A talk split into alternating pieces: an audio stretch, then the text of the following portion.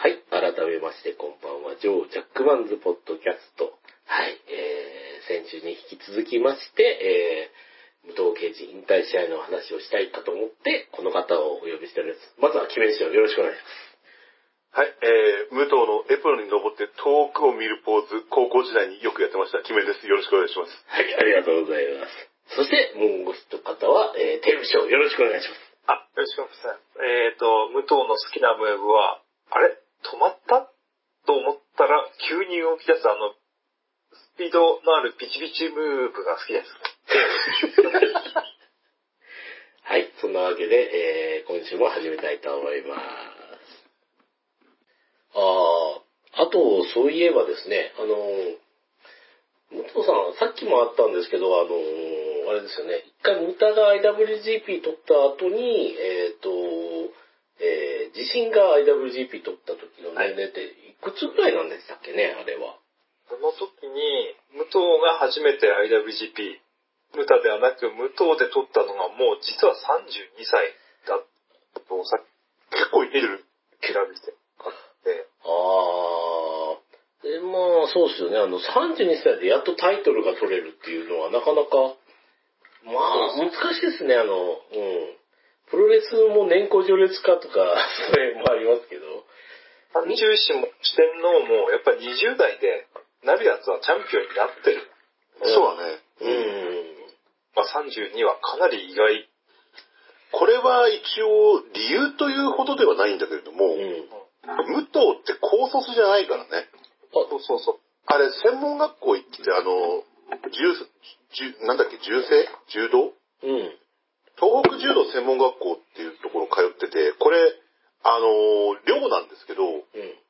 陸前高砂かなんかにある仙台の接骨医療の専門学校なんですよ、これ。あ、柔道って、あの、柔道整体師の方ですね。柔道整体師の方で、柔道って言っても、本当に柔道、あいやーっていう方で、まあ、そうは言っても、あの、武藤の場合は、全日本の大柔道の大会かなんかで確か、あの、強化指定選手かなんかになってるんですよ、3位ぐらいに入って。うん。だから、柔道整復師の免許もそもそも当時取ってるはずなんですよね。うん。だけど、全然仙台に思い入れないんだよね。うん。仙台で IWGP 戦とか全然やってくんなかった。うん。確かにあの、梅のつく人が考えてくれたから、あの、ストレッチプラムって技を持ってますって、川田さんみたいな。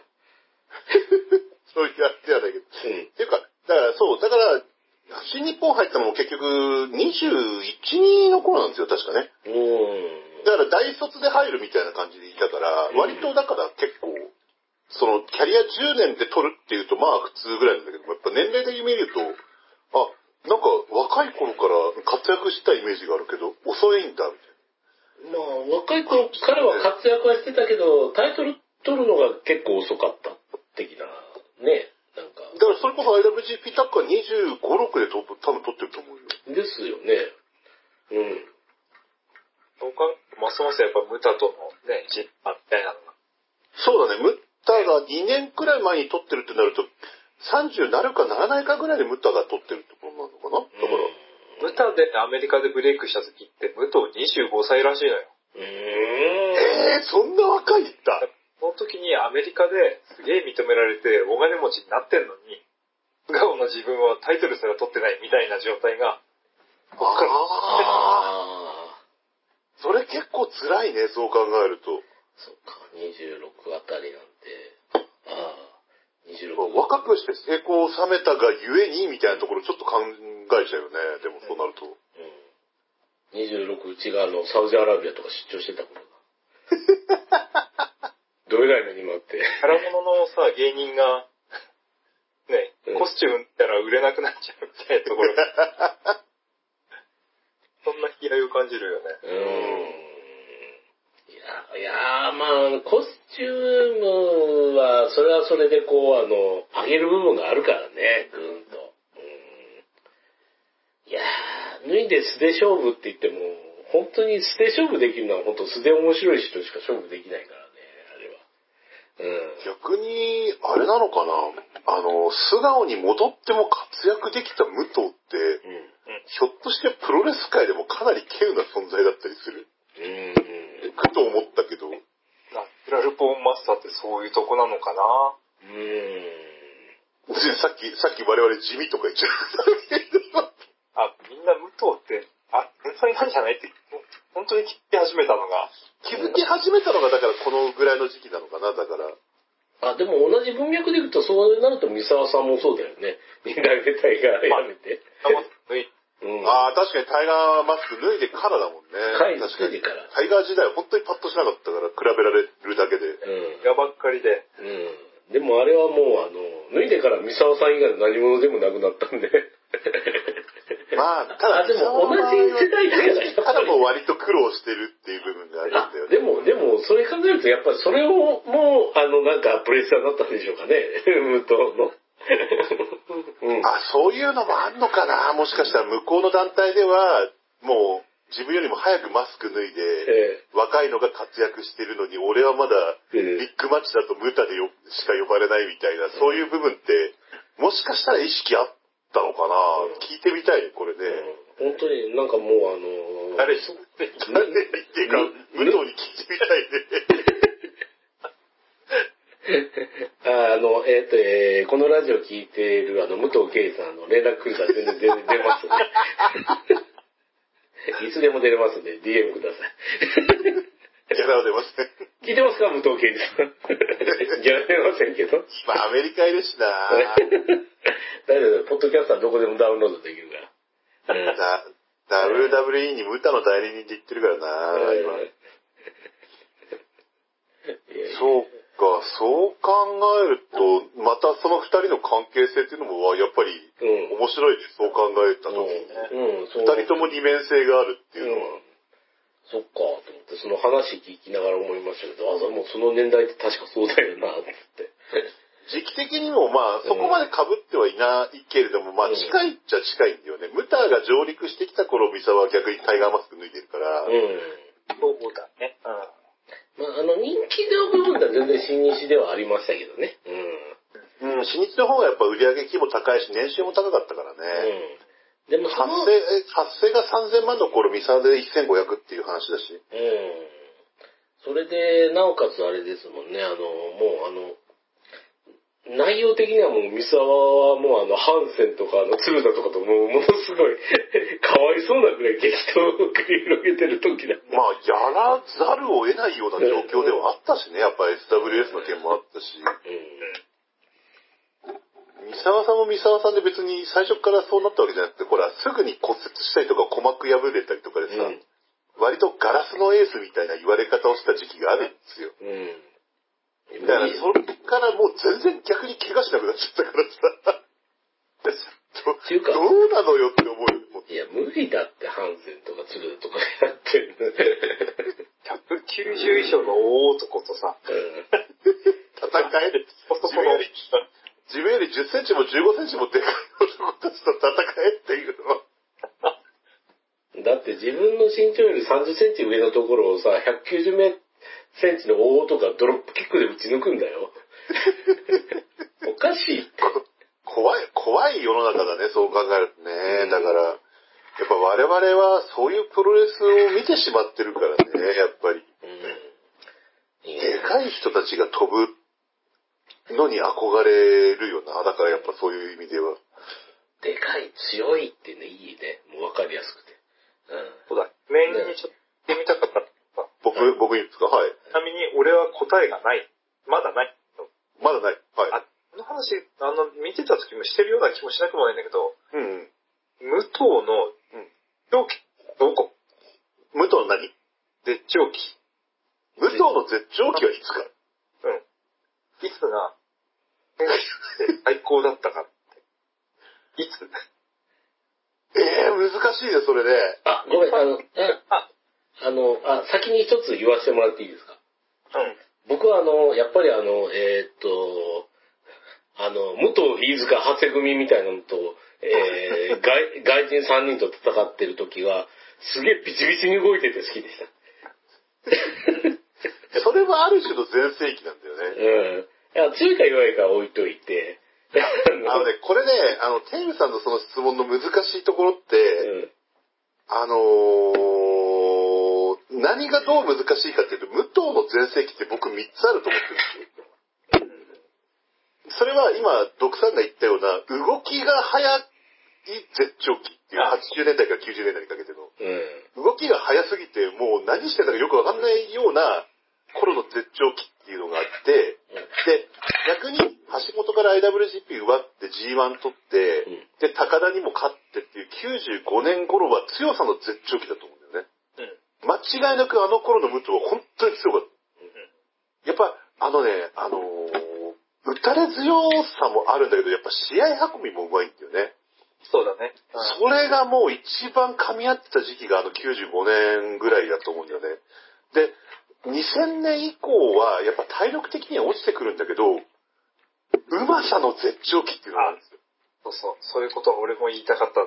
そう。このね、うまさと絶頂期っていうのが実に絶妙で、強いだけの武藤だったら間違いなく95年って断言できるんですけど、そこにはね、まだうまさは加味されてないんです。スピードと強さだったら絶対95年なんですよ。だけどね、今2004年の武藤ケア組対三沢小川組の武藤見ると、その強さプラスうまさが、もう、なんだろう、ぎゅうぎゅうに濃縮されてるんですよ。で、ほら、アピールが僕好きじゃないみたいなの前半でよく言ってたと思うんですけど、その東京ドームで三沢とやった時に、さあ、場外飛ぶぞつってトップロープに登って、ラブポーズをするんですよね。もうその強弱の美しさたるや。もうね、もう歓声を上げずにはいられない。三沢、三沢さん頑張ったよって言ってた、東京ドームで僕あの試合生で見てますけど、うん。それでもやっぱり武藤に歓声と拍手を送るしかない、あのうまさ、華やかさ。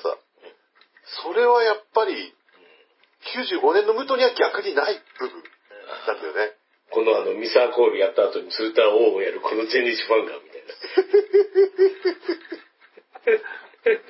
それは否定しない。あの試合は誰に対してもコールする試合だよ、あれに関しては申し訳ないけども。うん。うん。いやー、見たいな。だったなで、その頃の武藤ってまだ動き早い、18、9年前になるのか、最初の東京ドーム。やっぱまだね、やっぱ動き早いんだよね。トップロープに登る速さが異常だもん。うん。ほら、昔もほら、あのね、バックブリーカーからトップロープに上がってムーンサルト行くまでの動き異常に速いでしょ。確かにそうですよね。あの動きのままトップロープの上で見栄を切るんですよ。あの速さで登って、パッと登って。それはうまいし、かっこいいですよ、やっぱり。うん。わかるわかるわかる。これが全て同じ時代に来てたら逆に武藤の寿命ってもっと短かったのかもしれない。うんそれは最初に言ったようにそのスタイルがどんどん得意技が変わってったからっていうのもあると思うし。言い技が変わってったというよりも、自分のコンディションに合わせて変えてったんじゃないかな。まあ、それもあるだろうね。うん。シャイニングウィザード最初に使い始めた時は膝悪いのに膝ぶつけてどうすんだって思ってるんだけどもね。うん。ただあれも最終的には膝じゃなくてこう太ももで殴るみたいな感じになってて、あれほど効率のいい技はないよね。うん。うん。当時テイムさんが言って僕未だに忘れられない言葉があるんだけど、ええこプロレスにおけるハメ技って言ってたもんね。プロレスラー立ち上がるとき必ず片膝ついて立ち上がるのに、うん。片膝ついた瞬間だってもう範囲内なんだもん、リングにいる間は。片膝ついて立ち上がるぞ、シャイニングウィザード。うわ、食らった。でも一発じゃ負けないで立ち上がるシャイニングウィザードって。ハメじゃんき上がった無敵フレームが終わった瞬間を狙われるから。そうそうそうそうそう。置き攻めが鬼畜技。あれはね、素晴らしい、素晴らしい表現だなと思った。美しい表現だなと思った。うん。あれですね、あのヒロサイトのあの、立ち上がらないムーブでしか防げない。あとはもう、三沢さんの場外に寝転んだままゴロゴロ転がって落ちるムーブでしか変えない。シャイニングウィザードのタイプ。こういうとかをちょっと漁ると、前日時代のね、無糖試合って、まあ、よくよく見れるようになったんだよね。当時ってもう前日試合の無糖の試合ってさ、メの家に行って酒飲みながら、あの、侍見る。侍見るぐらいしかなかったので、でも今見るとやっぱすごいなって思うんだなで、当時の三沢が、あ、三沢じゃない、武藤がすでにもう40代なんだよ。うん。そうだね、42くらいかな。42で最強タッグ準優勝して、ゆその年の最優秀賞タッグを取ってるみたい。うん。おー。あとタッグ対決をした。うん。あー、あの年か。であとは組んで、長谷健と戦ったりとか。うんあ、あったね、三沢と組んで長谷健とやった試合あったね。うん。絶対長谷負け負けるだろうっていう試合だよね。だって、タラバンやってた時なんだよ。やめてくれ。あ、あの年そんなこと起こってたんだ。ああ、こうなると。なんか、もう重ね合わせてくるね、自分のあの、自分がその頃まだね、やっぱかったから、うんもうすごいなんか無茶な強行日程で旅行してとかやってたけど、その頃だから10個11個上の武藤が、ええあんだけもう、キビキビ動きてたんだ。うん。そうなんだ。すごいね。もう、もう。まあ、我々まあね、50になろうところじゃん。う。うんん。武藤50の時何したかっていうと、レッドルワン立ち上げてんだよ。レスルワン50なんだ。うん。ええうううちはあのなんか、あの、もっともっと前にあの、キメモンスター軍立ち上げてたもん。スイーツの話はやめろ。混乱するから。虚構と現実が入り混じるからやめろ。あ、そうだ、キバラモンスター軍だったから。ヒマラモンスター軍。モンスター軍立ち上げてたもんとか言って。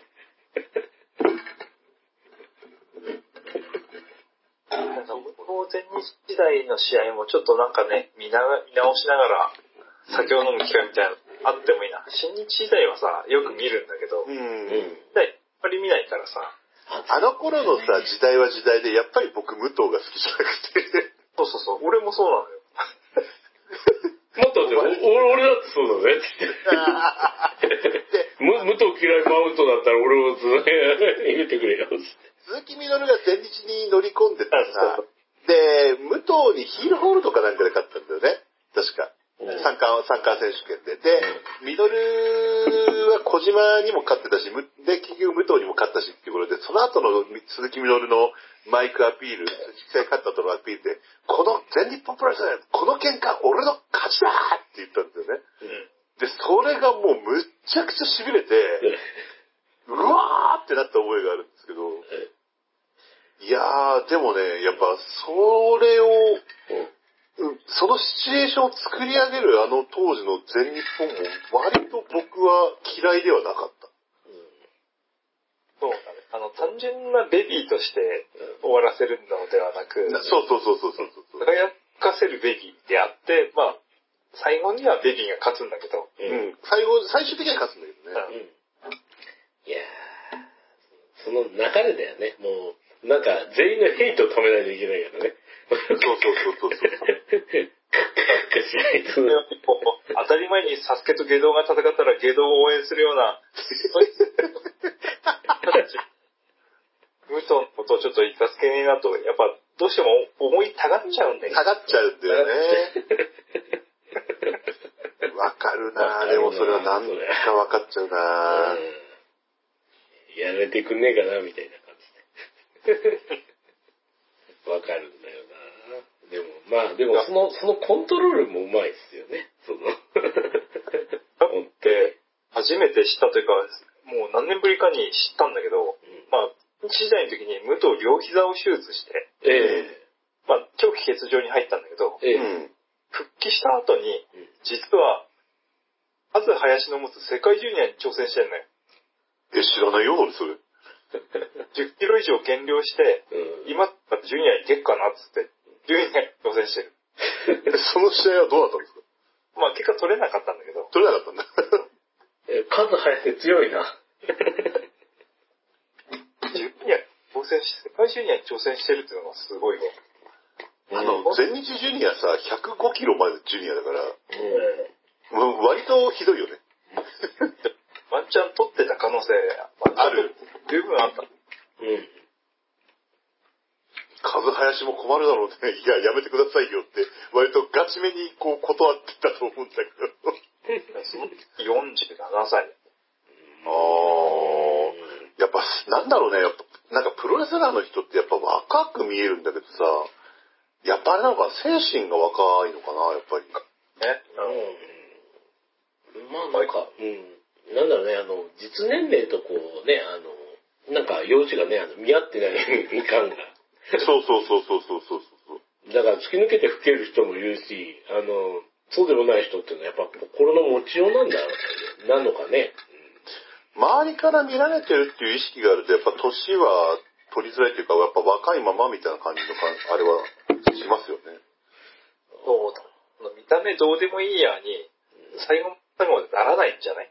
あー確かにねあ、よく言うよね、プロレスの場合は360度から見られるから、うん。もう正面だけじゃなくて背中とかお尻とかもう後ろまで気をつけて、うん。で、それで、あのープロレスラーとして試合をしなければいけないっていうのはよく言ってるからね。だからそういう見られてる意識が、だから舞台は正面からしか見えないけど、360度見られる職業だからっていうのは、よく言うよね、プロレスの人はね。確かにね。いや、まあそうだね。気を使ってないっていうか、うん。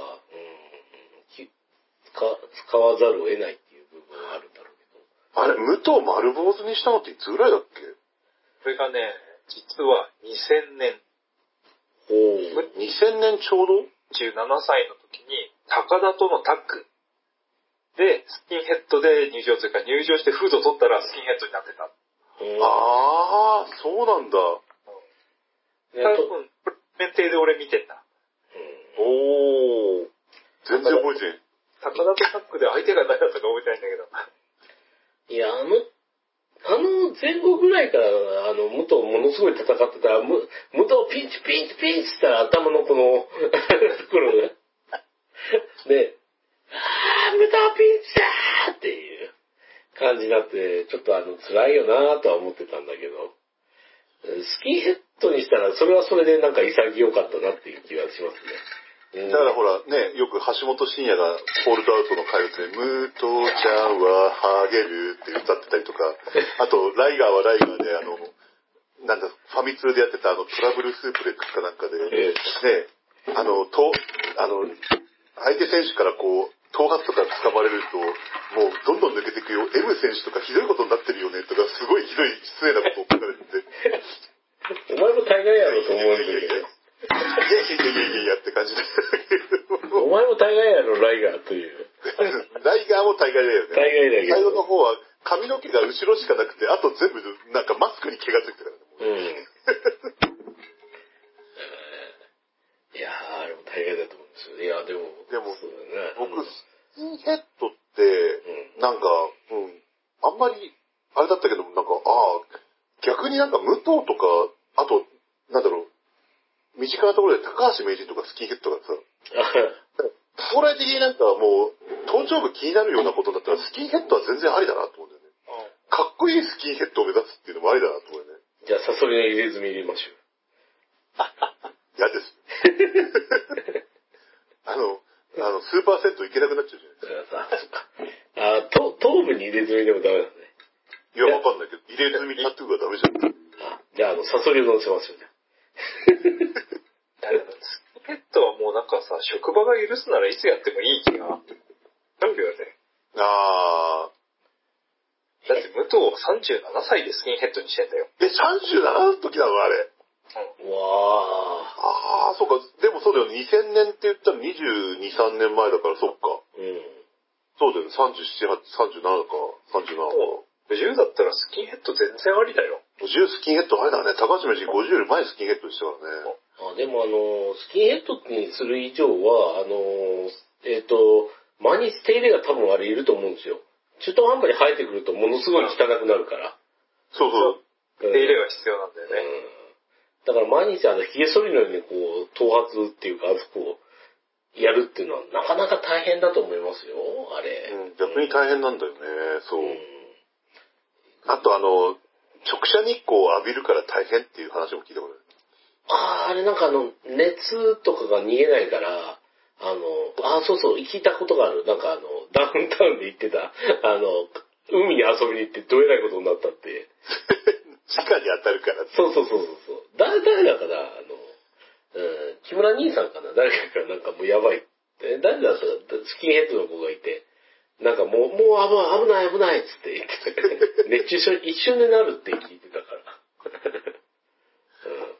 あ、そうそう、武藤で言えばそう、さっきは、さっき言おうと思ってすっかり忘れてるんだけど、武藤っていうか三重視の時代ってさ、あのーもう、プロレスがゴールデンタイムじゃなかった時代じゃないですか。そうそうそう、そうだね。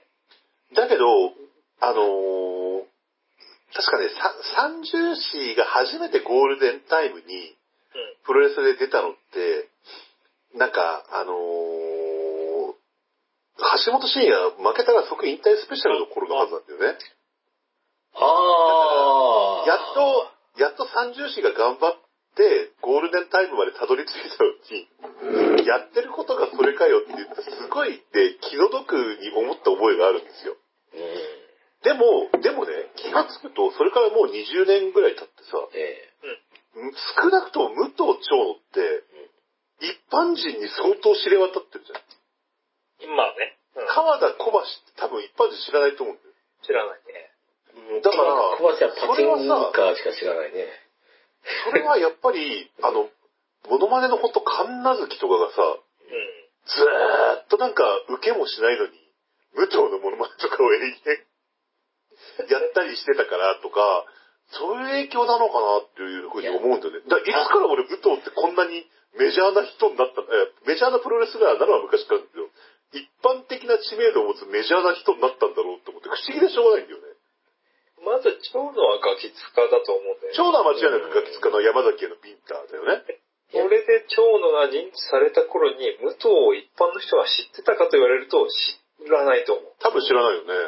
おそらく、長州が引退して、長州がなんか面白かとかしてた頃から、その相方として武藤が呼ばれてきたんじゃね？えああ。あー、あとはクイズノーベル賞あたりかな、やっぱりな。ああ、でも、そのね、あの、だいぶ前にも言ってましたけど、あの、やっぱプロレスラブポーズってあれ週一だから。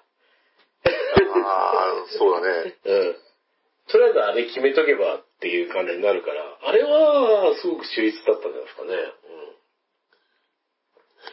ラブポーズ決める芸人とか見たことないけど。うん。え、結構いなかったっけ？なんか。なんか、すごい、あの、あ、作られた記憶かもしれないけど、トンネルとかやってなかったかなと思って。トンネルズ全然やってない。やってないか。俺今日日中ね、ちょっと調べたんだけど、あの、プロレスラブポーズって、うん。NWO ジャパンの頃から始めたらしいのよ。ほう。え、そうだったっけ？うん。で、その NWO ジャパン、NWO の頃にいた、なんとかっていう選手が最初それをやってたんだって。ほう。あ、自分とお前は仲間だぜってこう、絆を確かめ合うたびにこう、ウルフポーズ同士をチュッとやる。あ、そうそうそう。う NWO は、あの、スターハーセンのウィーに見たウルフパックっていう、こう、指のね、そうそうそう。キツネみたいな形にする。まあ、ウウルフパックだから狼なんだけど。うんで、まあこれもどっかのネット上売りではあるんだけど、うん。武藤がそのポーズを気に入って、だけどシングルでやるときってやる相手がいないから、自分で空中にやり始めた。まあ口にチュッとやって空中にやる。みたいなことを始めた。へえ、そうなんだ。ラブポーズになっていった。まあ当時ほら、総合が押されてったけど、俺はプロレスが好きだっていう思いを込めて、なるほどね。プロレスラブになったと。あの今で言ったらもう、あの、総合はすべてあの、プロレスがね、あの、殲滅しましたね。そうだね。気がつけば。うんえ結局あの、総合はプロレスには勝てなかったね。テレビ放送なくなっちゃったからね。うん。プロレスイズナンバーワンって。ここはインフレが早すぎるんだよ。あっという間にマックスになっちゃって、うん。この先は見てらんないような、ね、ことになっちゃって。みんなストーリーが見たかったんだよ。うんえーだから、あ、でも今最近なのブレイキングダウンとかを見るともう本当やからが喧嘩してるだけだから、なんかもう、ストーリーはあるんだけど、ちょっと、ちょっと見てらんない、怖くて見てらんないみたいな形になってる。いや、面白いですよね。あの、うん。えーっと、なんだろうね、あの、えーっと、I- IWA の浅野社長のあの、定食屋にあの、タイガージェットシーンが来るみたいな感じがあって面白いんだけど。でもあの、い優しさが足りないから、単にやからなだけだから怖くて。そうだね。そう考えると、プロレスは優しさなのかな。うん。あやっぱ見てる人ありきなんだろうね。うお客さんありきっていうのはあるよね。客が盛り上がんなかったら、ん。みんな盛り上げたい、目指したいみたいなのが。あるんだな。そうそうそう。でもそう考えると、プロレスラブっていう言葉はもうシンプルだけど、本当になんか究極に、なんか本当に確信をついてるというか、うん。武藤自身がプロレスラブなだけじゃなくて、武藤を見に来たお客さんもプロレスラブになるわけじゃない。えだってプロレス超面白いもん。あんな面白いものないもの。それはね、やっぱあの一言が全てをね、えなんか、救ってる感じがするんだよね。闘技ラブってならないもんだって。それはなんかね、暴力ラブみたいな。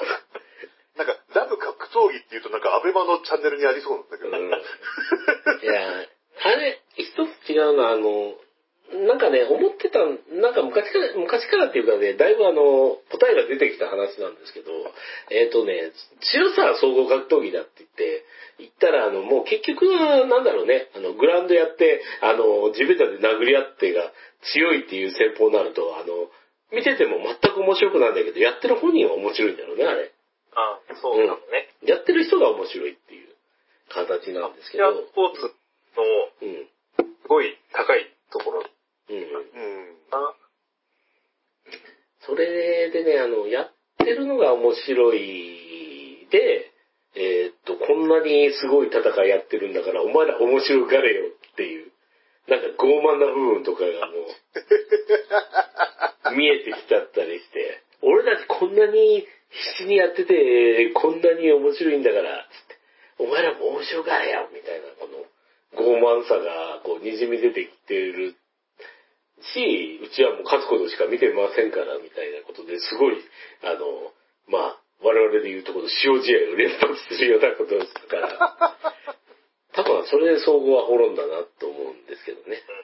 逆にあの、プロレスっていうのは、あの、みんなが楽しくないと面白くないから。た だ自分だけが楽しいプロレスっていうのは、アマチュアではあると思うけどね。アマチュアっていうか、草プロレスとかではあるかもしれないけど、でも、草プロレスでさえも、あの、お客さんありきでやってるからね。極端な言い方をすると、俺はプロレスはドリフとおもし同じ面白さを持っていると思っていて、うん。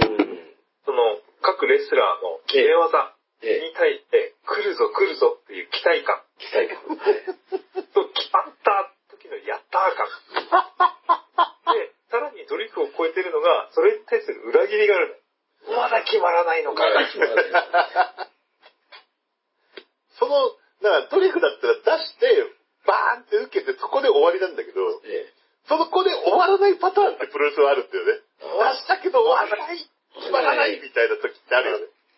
もう、あの、なんですかね、あの、で、ダメだこれ、デレレレレレみたいな感じっていうところですけど、それを一歩組み越えたのはもう志村と大仏みたいな感じで。たまーにさ、もうダメだこれじゃねえよって続ける時あったんだよね、最後の方。そんな感じがプロレスにはあるよ、だからね。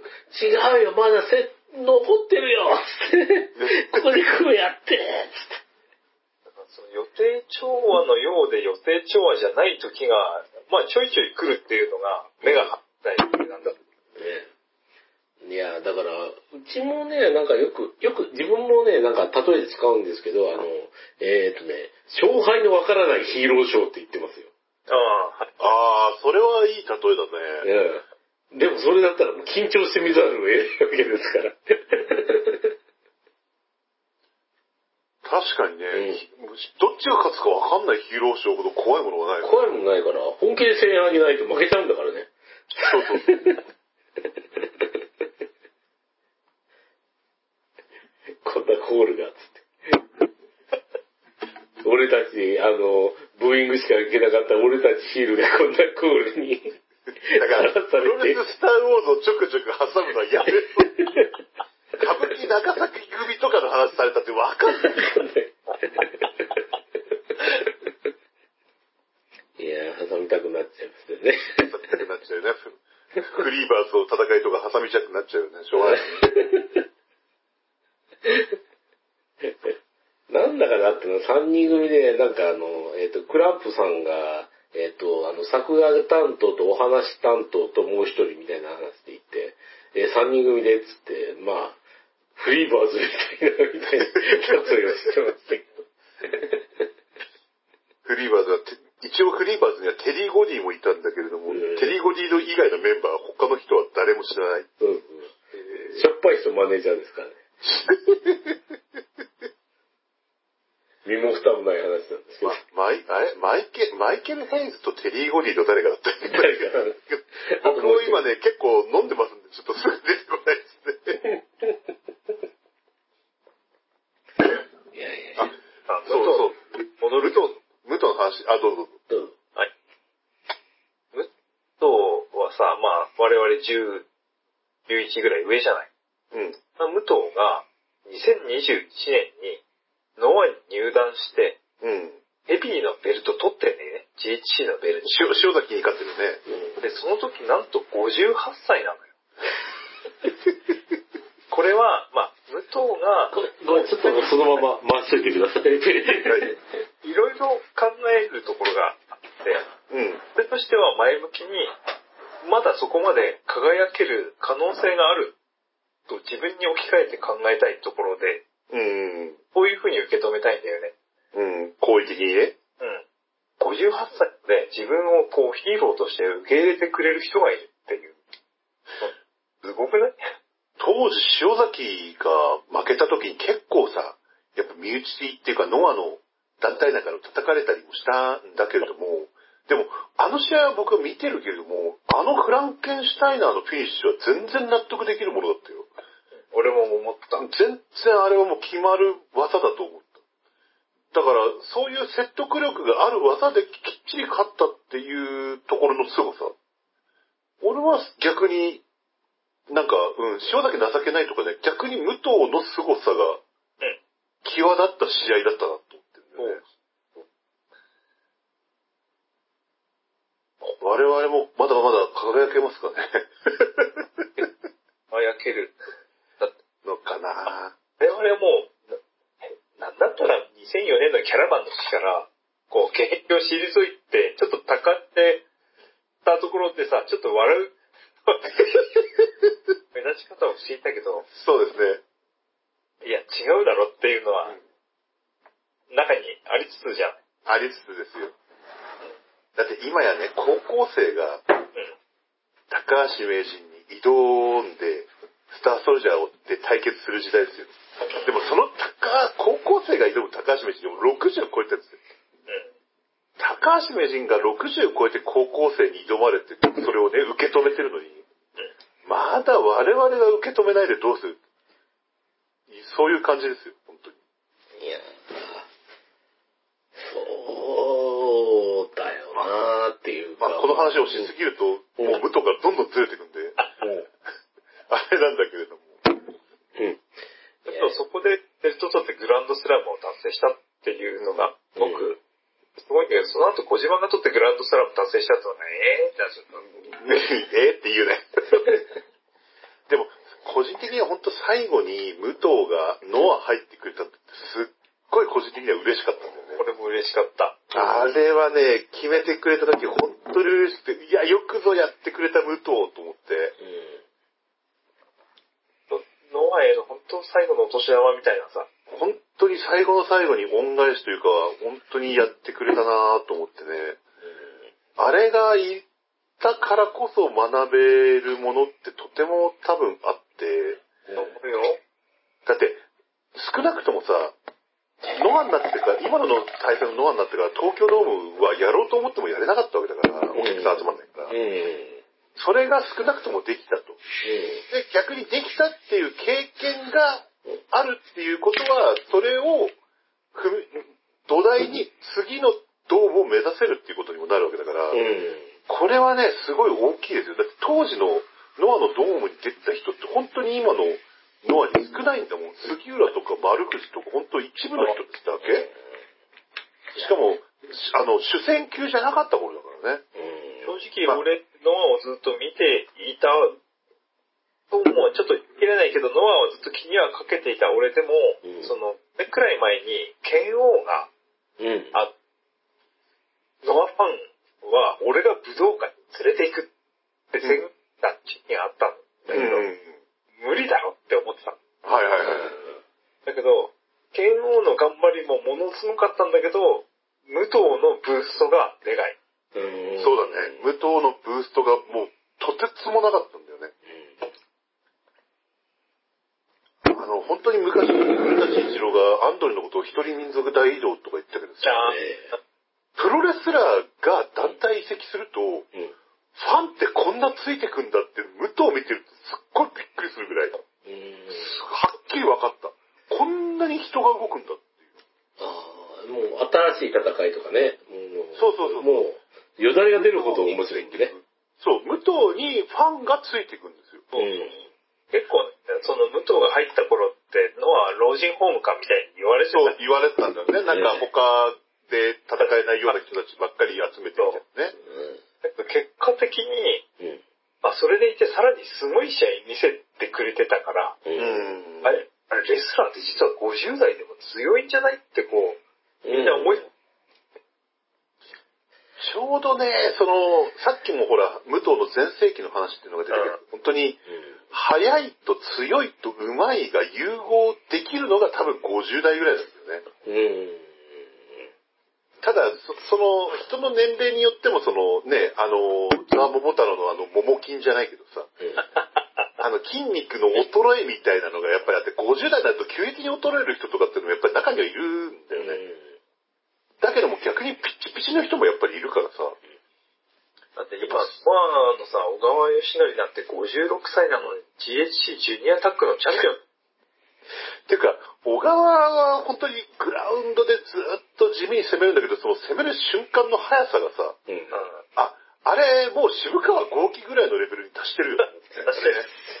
間違いなく。あ、そう、そうそう。い小川義成で思い出したよ。うん。あの、ほら、博多大吉さんがさ、うん。武藤が引退したことで昭和プロレス終わりましたみたいなことを古舘さんが言った時に、え博多大吉が、いえ、まだ小川義成が残ってますっていう話をしたんだけども、え。小川義成さんを、あれ、昭和プロレスでいいこの話の難しいところは、小川がまず昭和なのかっていうところから始まるんだよね。っていうか、そもそも武藤が昭和プロレスラーなのかというそうそうそう。問題もあるけど。あの、昭和のエッセンスは間違いなく入ってるのよ。武藤。ややっぱそれは猪木から直接教わってる世代だから。うん。これがね、小川義成になると難しいんですよ。何が難しいって、小川義成って川田の次だから、うん。川田の次が昭和かってなると、うん。やっぱみんな首かしげちゃうんだよね、やっぱりね。平成だろ？になるね。やっぱ平成だろ？うになっちゃうと思うんだよね。いや、フットルースが昭和だって言ったらうちはセーフなんですけど。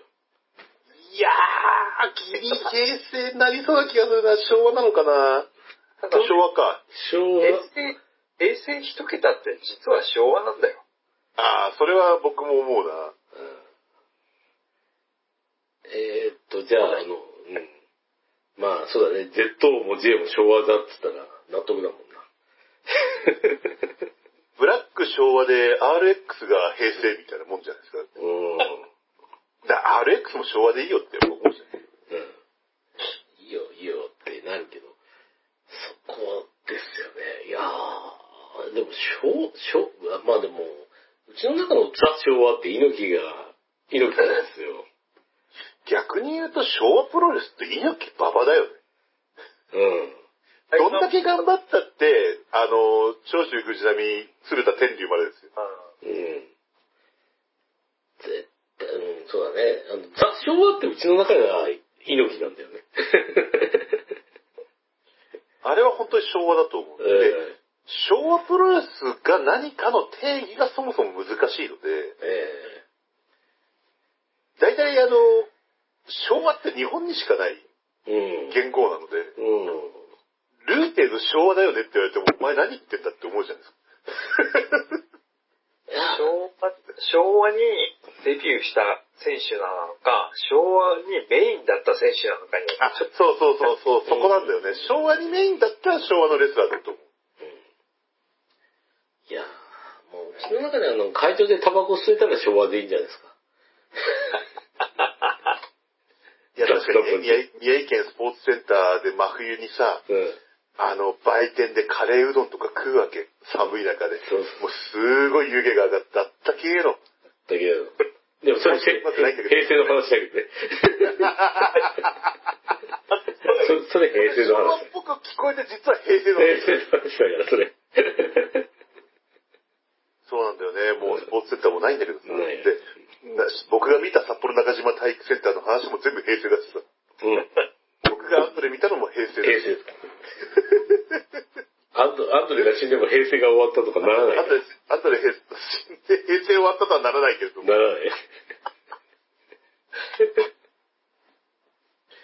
だからそのあたりは難しいね。教えた人が昭和だから昭和プロレスかって言われるとちょっと違うし。相当いるんだよ、それ。まだね、組長現役だからね。うん。そうだね。前田明と YouTube チャンネルでお話ししたりする。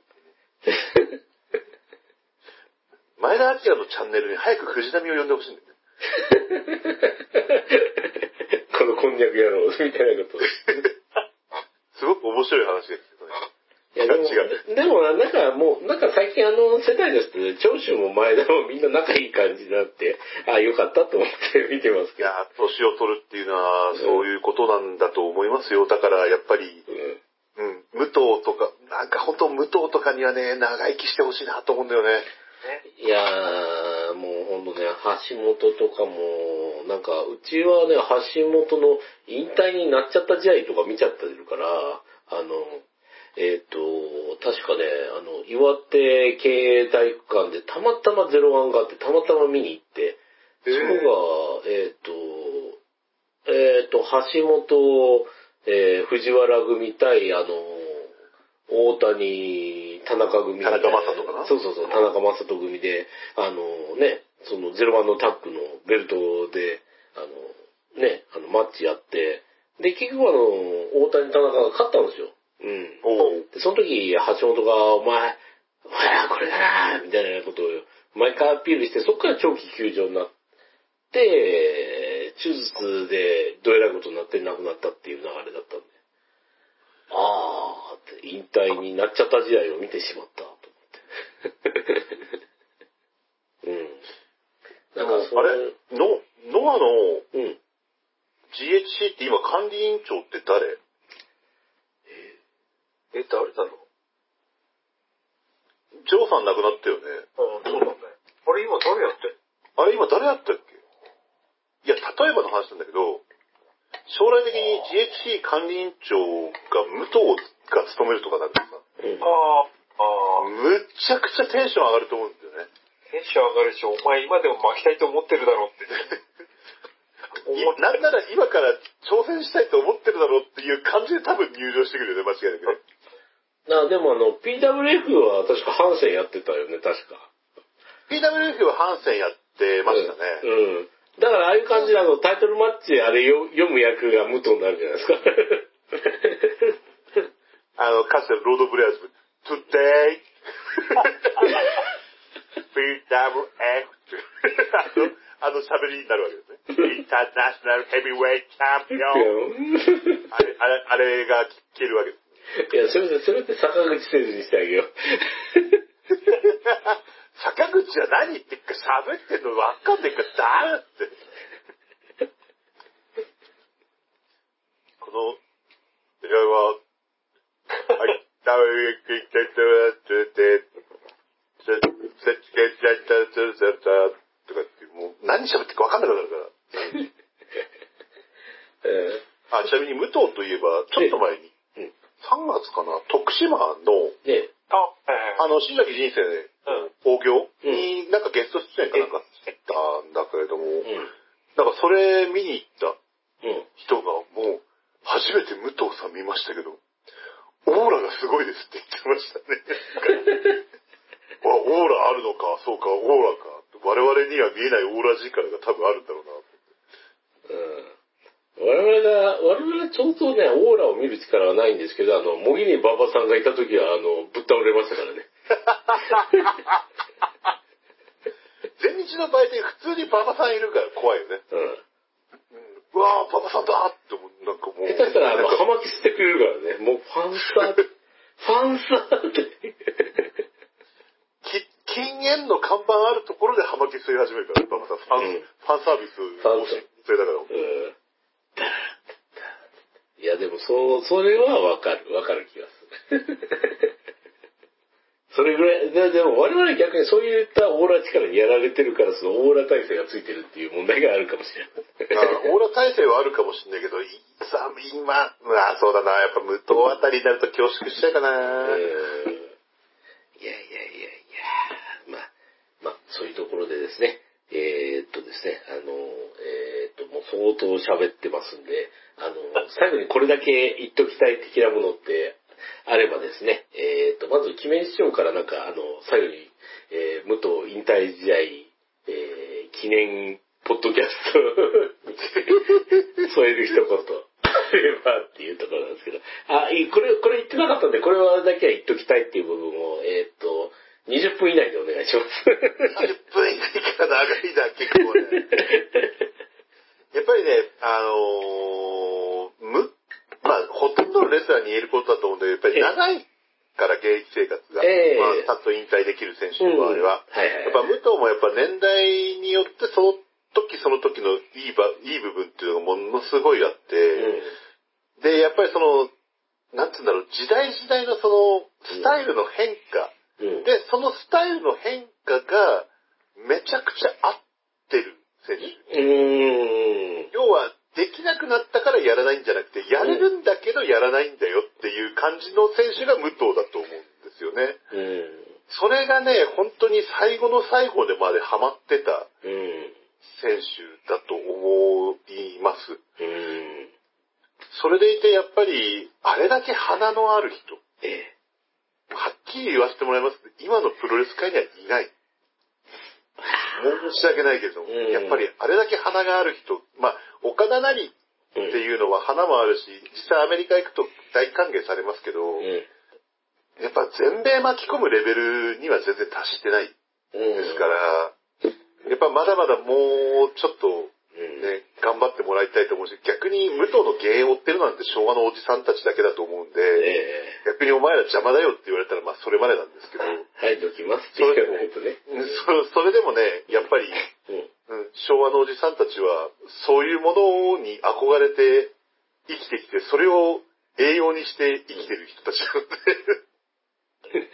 やっぱそういうのがあってほしいなっていう、そういうプロレス界であってほしいですよね。え継ぐ人が出てきてほしいとかではなく、え。うん。ああいった華やかな部分、要は見せる、見せ方とは何か、プロレスの見せ方とは何かっていう部分を、もっともっとなんか高めていってもらいたいなと思いますね。そうですね。なんか一瞬あったような気がする、あの、二代目長州力っていう話がやめてください。思い出しましたけど、そういうんじゃなくて、っていうこと。そういうんじゃなくて別にむ二代目武藤刑事も求めてません求めてませんか。というところですね。はい。ありがとうございました。じゃあ、あの、手打ちをお願いします。あ今回ちょっとこの話をするにあたって、うん。あビデアであるものの、うん。